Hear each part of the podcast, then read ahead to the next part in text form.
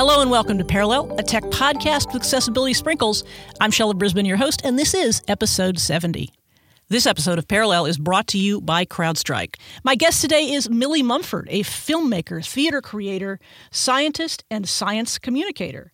They do graduate research in space neuropsychology and interactive media at Simon Fraser University in British Columbia. Millie Mumford, welcome to the podcast. Thank you so much for having me. It's really great to have you. And I, I was fascinated, as I, I was saying to you before we got on the mic, I was so fascinated by how many different things you do and how different they are from one another. And so I, would kind of like to unpack that as as we get started. And and I know for a lot of my listeners who are involved in technology in one way or another, the con the idea of something called space neuropsychology is going to be really fascinating. And I, I can hear people going, "What's that?" So can you tell us what that is yeah i mean it's a very um, it's a very niche field it barely exists at this point um, so basically what i did my master's of science research on was i was looking at ways of um, supporting mental health when we go to space for long periods of time outside of low Earth orbit. So, of course, there have been people who have been on the International Space Station for up to a year, which is considered very much long term um, space uh, very long term space mission. Um, but soon we're going to be going back to the moon with the Gateway missions and the Artemis missions through NASA, and then eventually to Mars. And this is going to pose an entirely different new set of challenges when it comes to helping people with mental health and brain health. Um, so, what I studied for my graduate research was using interactive technology such as AI and VR specifically to support mental health for astronauts. Um, and now that I'm done my graduate research, uh, I'm much more interested in how we can expand this to help everyone.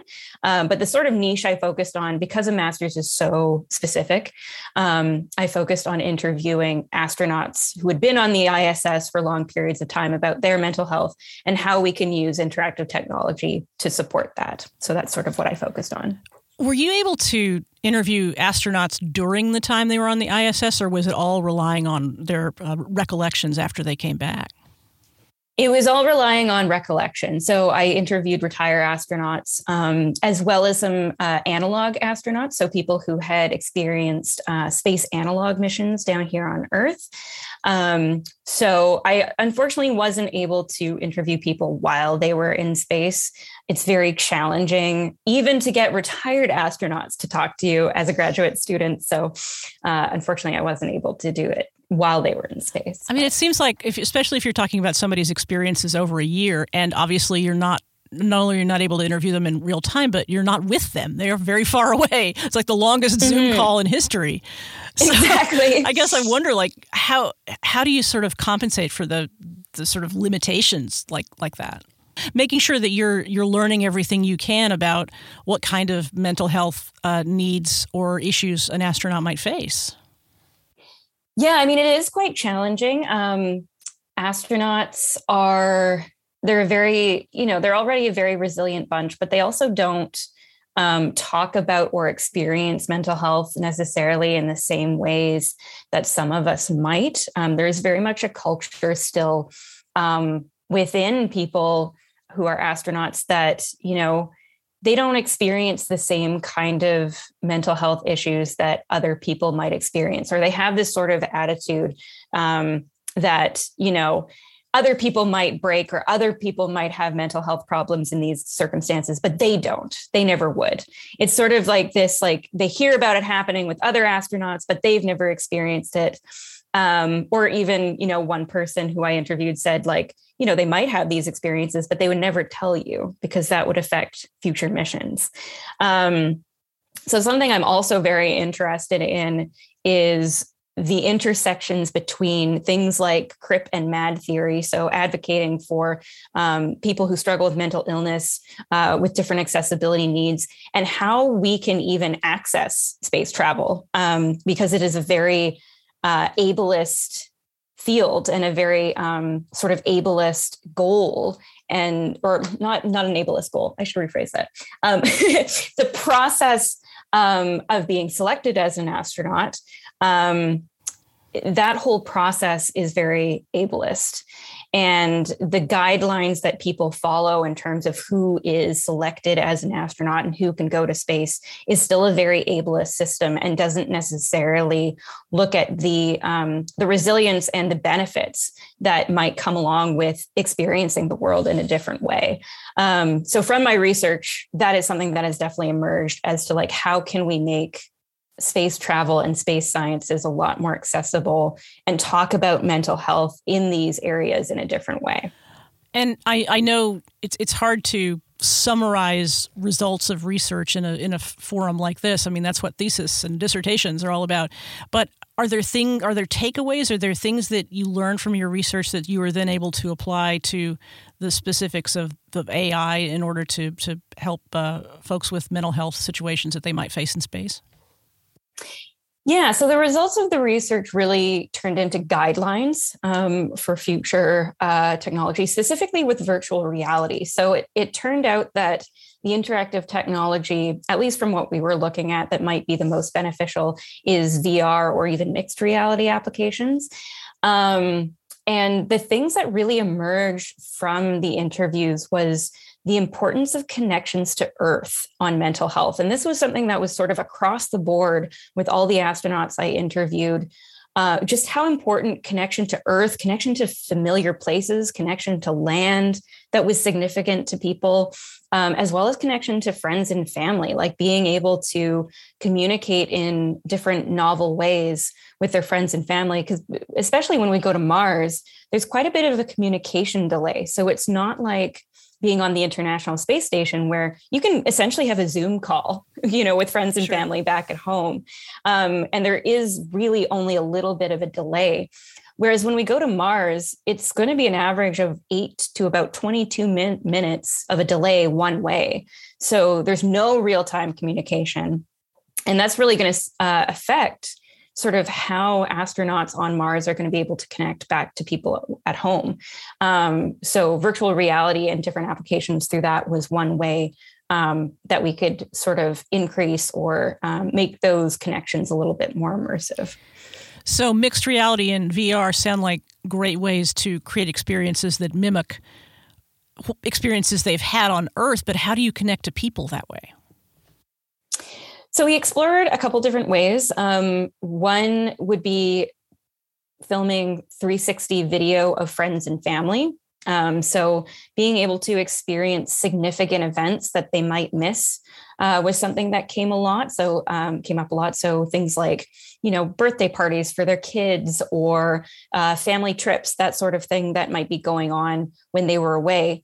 Um, so if the family was able to take 360 video of that experience and then the astronaut was able to experience that in VR, there might be more of an embodied um, and sense of presence uh, with that event, or even being able to replay memories in 360 video. Um, another way we explored it was really with sense of place. So 360 video of familiar locations.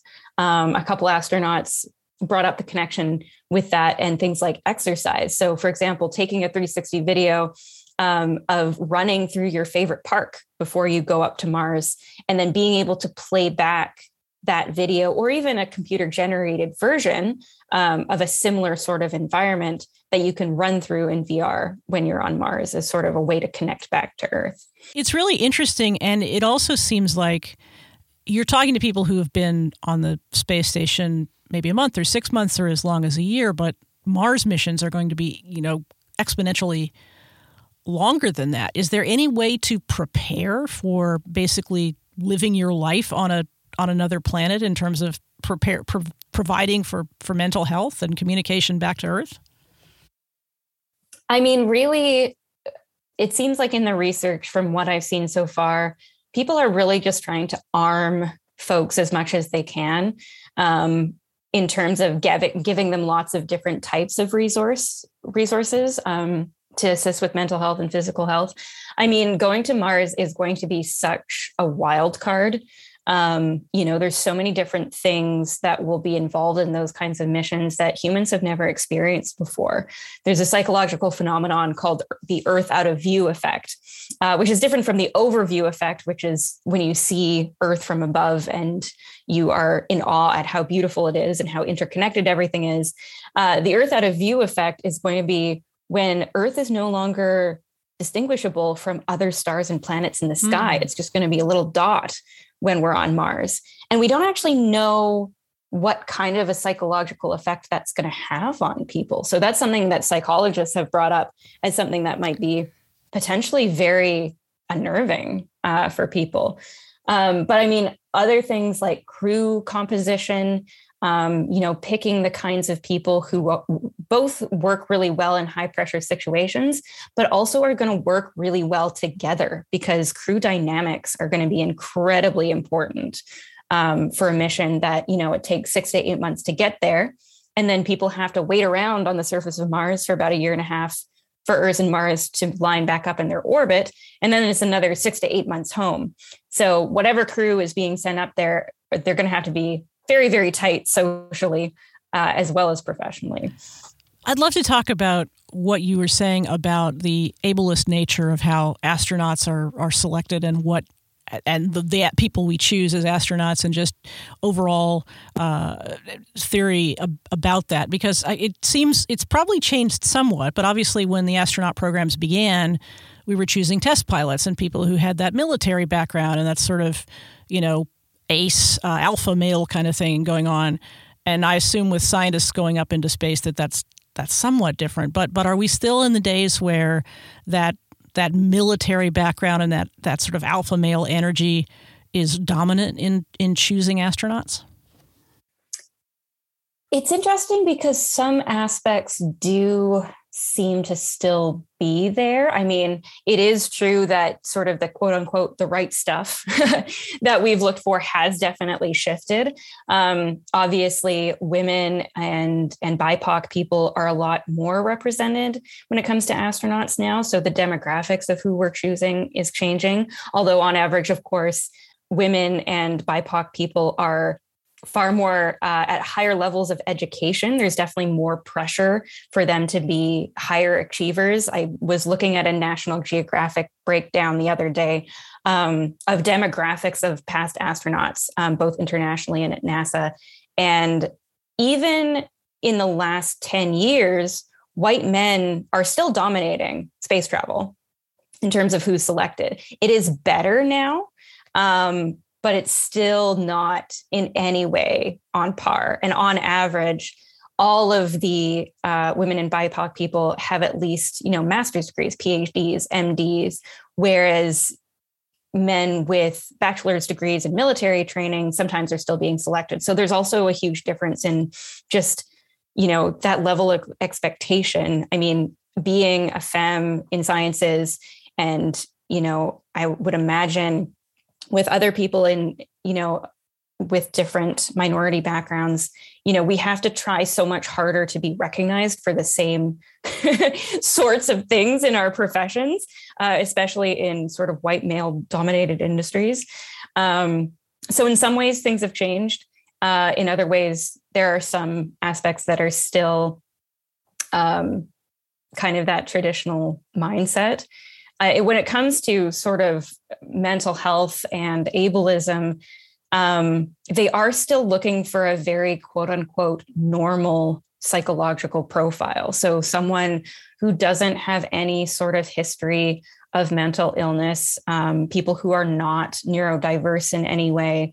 I remember when I was speaking with one of the astronauts I interviewed, I had the personal realization that with, you know, the way that astronauts are currently selected, I would be selected out very quickly um, because of the fact that I have ADHD and anxiety, even though I consider myself a very skilled worker in high pressure situations. And I would actually argue that my neurodiversity and my history of mental illness actually help me in high pressure situations and help me in being resilient. But those are the kind of things that they would see on someone's medical record and say, oh, you're not meant to be an astronaut. We're going to select you out. Um, and when it comes to sort of physical attributes as well, you know, they're looking for people who are on quote unquote, you know, peak physical health. So very able bodied people, um, which is interesting because there's so many aspects of space travel that, you know, having those kinds of physical attributes are, you know, sometimes it can be beneficial, but then in other ways, you know, for example, there are ways that that could be worked around in very easy ways. Um, and also this notion of like, you know, who deserves to get to space? What if someone is at the top of their field in terms of research, but they have some form of physical illness um, that would select them out, but it's still their choice and their body, and they could be incredibly critical to some sort of mission. So I think it's just really interesting to look at selection from all of these different points of view. Uh, yeah, and I wonder if the not only the small number of people who get to be astronauts get to go into space, and also the sort of uh, the mystique and the fact that those people are physically distant, even from the people that they're working with while they're in space, creates a, a kind of an assumption that okay, we want the absolutely most quote unquote normal, perfect specimen to be out there because the risk is low and because even though some tasks you might be doing in space might not literally require you to be able to to walk or to be free of anxiety or or, or that sort of thing i guess i just wonder if if there what what can be done to sort of take away those those myths that prevent a wider a, a more diverse group of people being able to get into space yeah, I mean, I think it has a lot to do with attitudes around disability and mental health that are still shifting. Um, and also personal agency in terms of, you know, who is advocating for the selection of these people and um, how things are being brought up. Um, I think, too, it'll be very interesting to see when we do go on these long term missions, um, you know, the difference between sending someone to Mars with the resilience of having faced so many different challenges in their life versus someone who, you know, with a quote unquote normal psychological profile that might be facing intense psychological challenges for the first time in their life. And that might actually be very difficult for them. Whereas someone who had gone through, you know, some sort of psychological challenge before might be like, oh, I have coping strategies to deal with this already. I've been working on them my entire life.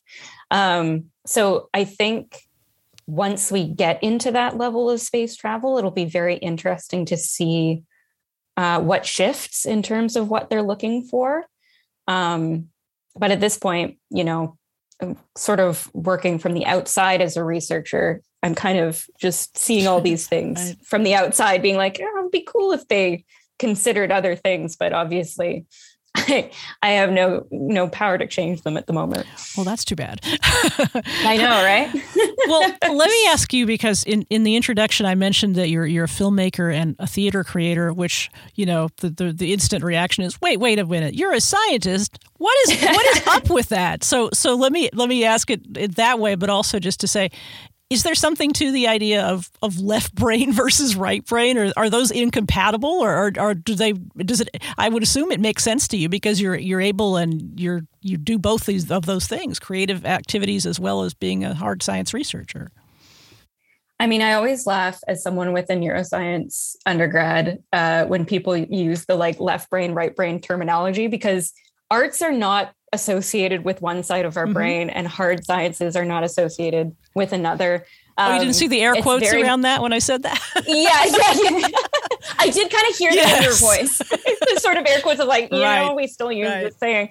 Um, but it's it's funny, like I I kind of have just always been both someone who is interested in both arts and sciences. I've never really had a period of time where I haven't been like I can remember even in elementary school I was always like writing and like coming up with fantastic stories and like you know making my little chapter books that were just like 10 pieces of paper stapled together that I'd write on with marker. Um, but I was also already really obsessed with space and really obsessed with sciences and um, with medical sciences um, from a very young age as well. Uh, so I've always kind of done both. Um, even in university, you know, in my undergrad, in high school, in my undergrad, I was doing sciences in university, but I was also working um, at a sort of pre-professional and professional level in theater. Um, and then about five years ago, I transferred into film and started writing and directing for film. You know, after writing and directing for theater for several years before that. Um, so it's always just I've always just kind of done both, and I've sort of refused to pick one. Um, and I also feel that they very much complement each other. I'm constantly being in, inspired for um, the work I create as a filmmaker and as a theater creator while I'm researching uh, different things in sciences. Um, so I think they really feed into each other. I also do, I write a lot of science fiction and horror. Um, so I think genre work in particular is very much informed um, by sciences, but you know, sometimes it's just also the way I think of emotions and the human experience can be inspired um, by science. Here's an unsettling fact for you 70% of cyber attacks are targeted at small and mid sized businesses. You might be wondering how serious a cyber attack even is. Well, about half of businesses will become unprofitable within a month of being breached. Cyber criminals know smaller businesses may not have the resources to defend themselves from ransomware and malware. That makes smaller companies an easy target, and the ransom collected can add up quickly. If you want to better protect your business, CrowdStrike has a solution for you. Falcon Pro by CrowdStrike is the cybersecurity solution your small business needs. It provides superior prevention from cyber attacks, detects malicious activity, and offers immediate response capabilities for your business. And it's all fully deployed in just minutes to protect your organization. Falcon Pro provides features like antivirus protection, firewall management, device control, and integrated threat intelligence, all in our cloud based solution. With Falcon Pro, your systems are protected against all cyber threats, not just malware, even when devices aren't connected to the internet. And you can say goodbye to sluggish antivirus scans and inconvenient reboots that delay your team's productivity. Rated 4.9 out of 5 by Gartner Peer Insights, CrowdStrike is the cybersecurity your team needs. Head to crowdstrike.com slash parallel to start a free 15-day trial. That's crowdstrike.com slash parallel for a free 15 day trial of CrowdStrike Falcon Pro. Our thanks to CrowdStrike for their support of this show. Tell me something about your, your theater and film work so people can get an idea what kind of things you've, you've produced. Yeah, um, currently I am. Uh, so I have a couple theater create theater things coming up. I'm part of a, a residency here in Vancouver at the Playwrights Theater Center, uh, for the next three years. And I'm going to be developing a large scale immersive show um, called It Lives in My Bedroom, which is about trauma, um, but looking at trauma through horror tropes. So, looking at all the different ways that people use horror tropes um, and scare tactics in cinema and sort of translating those cinematic tropes to a live theater experience. Um, so that's going to be very interesting. It's essentially going to be like being trapped in a maze that is a horror film, but you're living it in real life. it's the best way I can describe it. Um, but it's also got a lot of things like game theory um, in how the different levels of the experience are going to be designed. So it's going to be also sort of like existing in a video game or like a horror video game. So that sounds like it's a little mixed reality adjacent.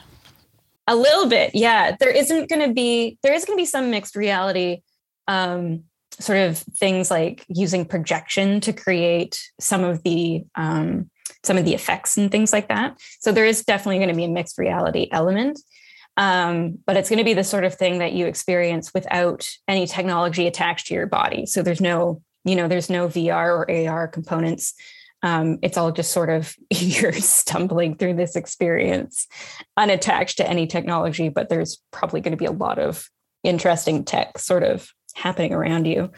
Um, and I'm actually doing a workshop production of a show uh, this spring called Controller. And it's, I kind of joke that it's the companion piece to my master's degree because it's all about technology and violence and how we can either use technology in a violent way or it can also be used to thwart violence.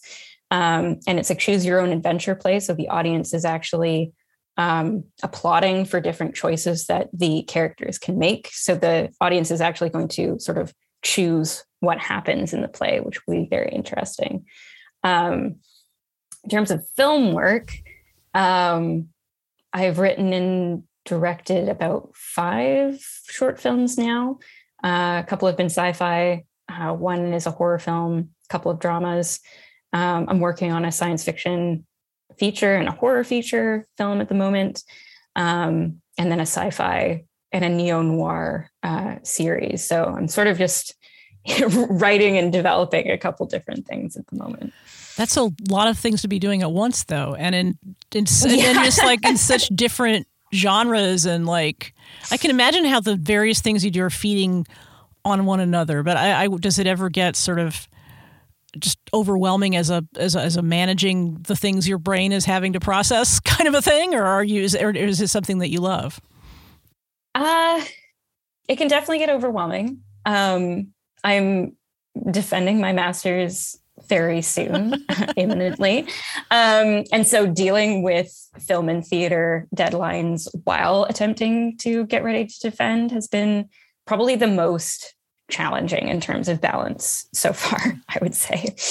Um, but usually I find if I give myself enough space for everything, it's actually quite joyful to kind of bounce back and forth between all the different things.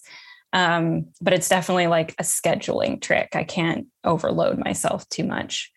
Um, yeah, 2020 is 2022 is looking very overloaded, but in theory, it all works really well. and, it, and it, but it, I would imagine that I mean, both in terms of the creative projects and in terms of the the science work, you're having to spend a lot of time isolated writing or produce, you know, cr- creating something from nothing.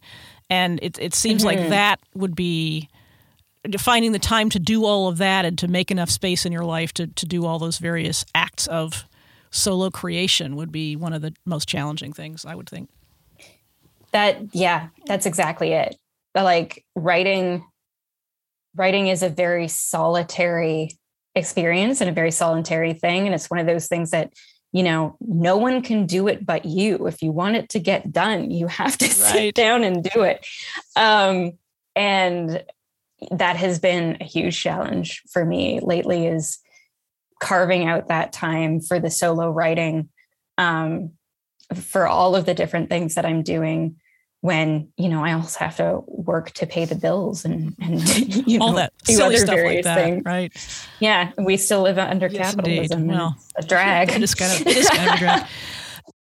Another thing that's important to you is uh, activism and advocacy around inclusion for people of color and women and indigenous folks and people with disabilities. And I'd love to hear you uh, talk about that and how that manifests itself either in your creative works or just in what, what you do in other parts of your life. Yeah, I mean, I feel like there's there's so many aspects to that across all the different things that I do. Um, I find that you know definitely more in the science and tech world. I still find that a lot of the areas that I'm in are still very much dominated by white men, and also in film. Um, you know, it's getting better in that you know we are seeing more diversity both behind the camera and in front of the camera. Um, but we also like there's still so much disparity in terms of who is getting the funding and who is getting the the spotlight and kind of the quote unquote success. You know there's still so much work to be done um, in terms of uplifting black and indigenous and people of color um, in the film industry both in front of the camera and behind the camera especially with key creative roles um, and with women and non-binary people. That's something I find as well. Um, uh, with being someone who's gender diverse, you know, it's amazing to see all these pushes for women in the industry um, and trying to close that gap, which is still very gigantic um, between, you know, how many successful women key, creatives there are versus men. Um, but then non-binary folks and gender diverse folks are still not even really part of that equation. Right. We're not really even part of that breakdown. Um, and I've been having, it's been interesting having conversations. I'm part of a, a, a program right now called Women in the Director's Chair. And even the title, you know, even though, you know, I'm a femme person um, and I have quite a bit of like cis passing privilege as well, um, I still don't identify with the term woman. so there's already so many interesting things, even navigating the film industry and trying to advocate for certain groups as a gender diverse person, where even the groups sometimes advocating for that diversity are still in the process of updating their language. Um, and it's something that's changing constantly. Um, I mean, we see it as well with the evolution of, you know, BIPOC and being able to um, really separate the experiences of Indigenous people and Black people and the very um, specific and um, particular forms of oppression that they have experienced versus other people of color versus white people. Um, you know, I something that gives me hope and you know excitement is just how nuanced those conversations are becoming um, especially when it comes to advocacy work um, in looking at all of the different intersections and how one person can experience all these different intersections and what that means. Um, something that also really excites me is within the industry talking more about who is telling certain stories and making sure that people whose story is being told are being represented in key creative roles. Um, so, for example, if it's an Indigenous story, they're Indigenous people who are writing, directing, and producing the work. If it's a queer story, you know, the writers and directors are queer. All these different things um, that, unfortunately, at like a high studio level, we're not always seeing. Um, but at least at the independent level that I'm working in, those conversations are happening a lot more. Um, and that's also something that I am very passionate about advocating for to make sure that, you know, whose story that is being told is being told um, by people who have that embodied experience. And so it's really it's really exciting to see those kinds of shifts starting to happen, at least at an independent level in film and theater. This may be a simplistic reading, and please school me if I if it is. Uh, but I would also think that with non-binary folks, the stories that are so often told in narrative film are so gendered. I mean, there's so much about you know boy meets girl, or even a queer story where it's it's two men or two two people who identify as male or, or female. But I wonder if the stories of non-binary people who obviously have relationships, but that's not necessarily what defines them. And I, I wonder if those, if it's if telling those stories has even further to go because not only are they not at the table, but they're not thought of, and people don't understand what story needs to be told. Yeah, no, absolutely. And I think, you know, we're only just starting to see, you know, trans stories on screen in general. Um, and um, I think it's very exciting how much room there is to tell those stories. I mean, I really only in the last like couple years have I seen, you know, non-binary people on screen. Um, but even then, there's often sort of a one there's only one sort of aspect of the non-binary story that's being told a lot of the time. It's very like androgynous or you know the character is very androgynous or you know xyz where you know non-binary people have such a diverse way of presenting themselves and you know a, a diverse set of experiences. Um, and the horror feature that i'm writing um, which is set at a summer camp it's a summer camp horror um, the protagonist is non-binary and there's a couple different um, trans characters and they have you know, very different experiences. And i think i think it's just getting into that that same nuanced thinking that you know not every you know queer person not every gay man is going to have the same experience. He will have different intersections. Not every you know queer woman is going to have the same experience. They have different intersections. The same way that not every non-binary person is going to have the same experience. So i think i'm so excited to see what different representations of individuals and their stories are going to start coming forward um, as we get different creators with those experiences in writing rooms. Do you think for and obviously your work accepted but do you think for genre categories like sci-fi and horror do you think it's better or worse or different than sort of more mainstream is the wrong word, but sort of more general interest film that isn't so connected to a genre? I just wonder if there's a difference in the in the way you think. Uh, uh, diverse. I guess let's be specific to say say not non-binary representation. Do you feel like genres have are in a different place? Not really. I mean, I have when I think of like um, you know, awesome non-binary characters I've seen over the last while. You know, one show that comes to mind is Sex Education, which is very much a like, you know, it's a comedy drama. You know, it, it's very real slice of life. You know, it's not really genre at, at all. Um, so I don't actually see those characters in genre a lot, at least so far. Um, and so, because something that I love about horror and science fiction, even if it's more of a, you know, more of a drama or more of a comedy, but it, it's it has those elements to it. It has sci-fi and horror elements to it.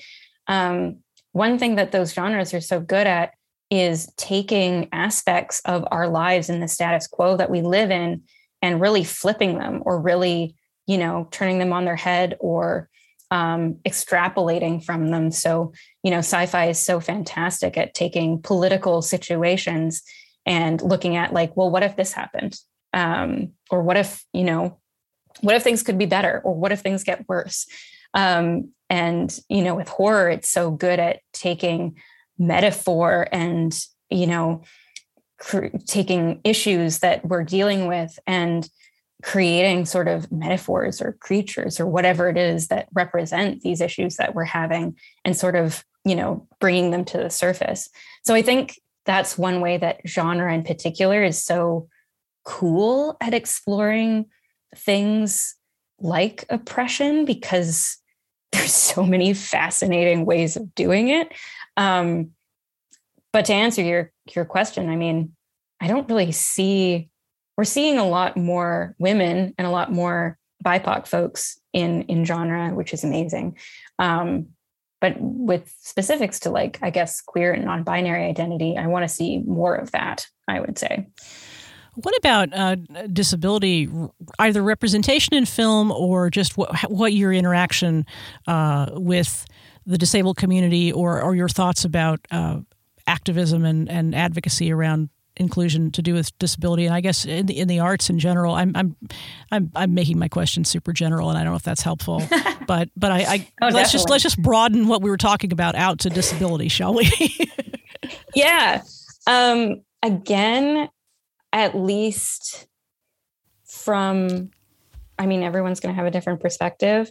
I think for me, it still feels super behind. Um, I very rarely see nuanced and realistic portrayals of people with disability and mental illness in media. A lot of the time, it's quite, you know, people with those experiences are still kind of used as plot devices, or like there's something sort of stereotypical about how they're being presented. Um, and yeah, they just don't seem to have the same, they're not allowed to have the same range of experiences in the story as maybe they're like able bodied or neurotypical counterparts. And that's something that I'm seeing changed slowly.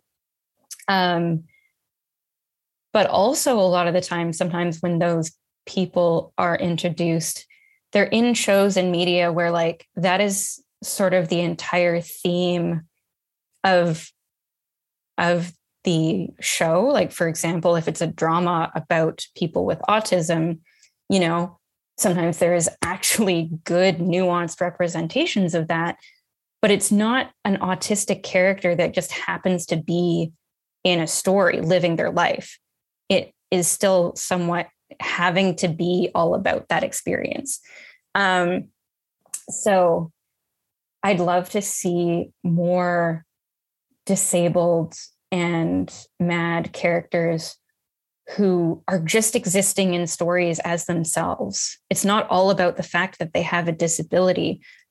They're just a person living their life and are able to contribute to this story that they're telling in a really cool way because of maybe a different way that they experience the world. And I think that's something I'd like to see more of. And I think within arts communities and you know theater communities that those conversations are happening a little bit more which is amazing um, and that advocacy is starting to happen a little bit more um, but the barriers are still very much there I think. It seems like, as you were saying, people with disabilities often become plot devices. In a, in a horror movie, for example, a person with mental illness is the reason that the story exists because they are creating oh, harm. Yeah. You know?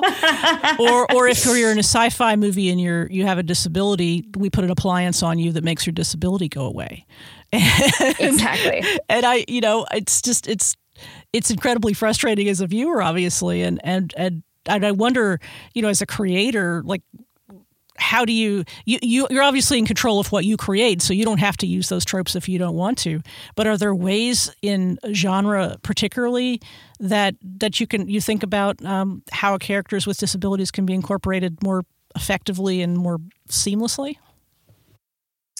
Um i mean i don't think it's i don't think it's specific to genre. I think it's really just you know um, whenever you're writing a character, just being able to imagine that character having different experiences um, that they might have if they had a certain disability or difference in um, how they perceive the world um, that could benefit the story in some way or really you know I write things that are very character driven. So it's less about how that person can benefit the story and more how that person is shaping the story.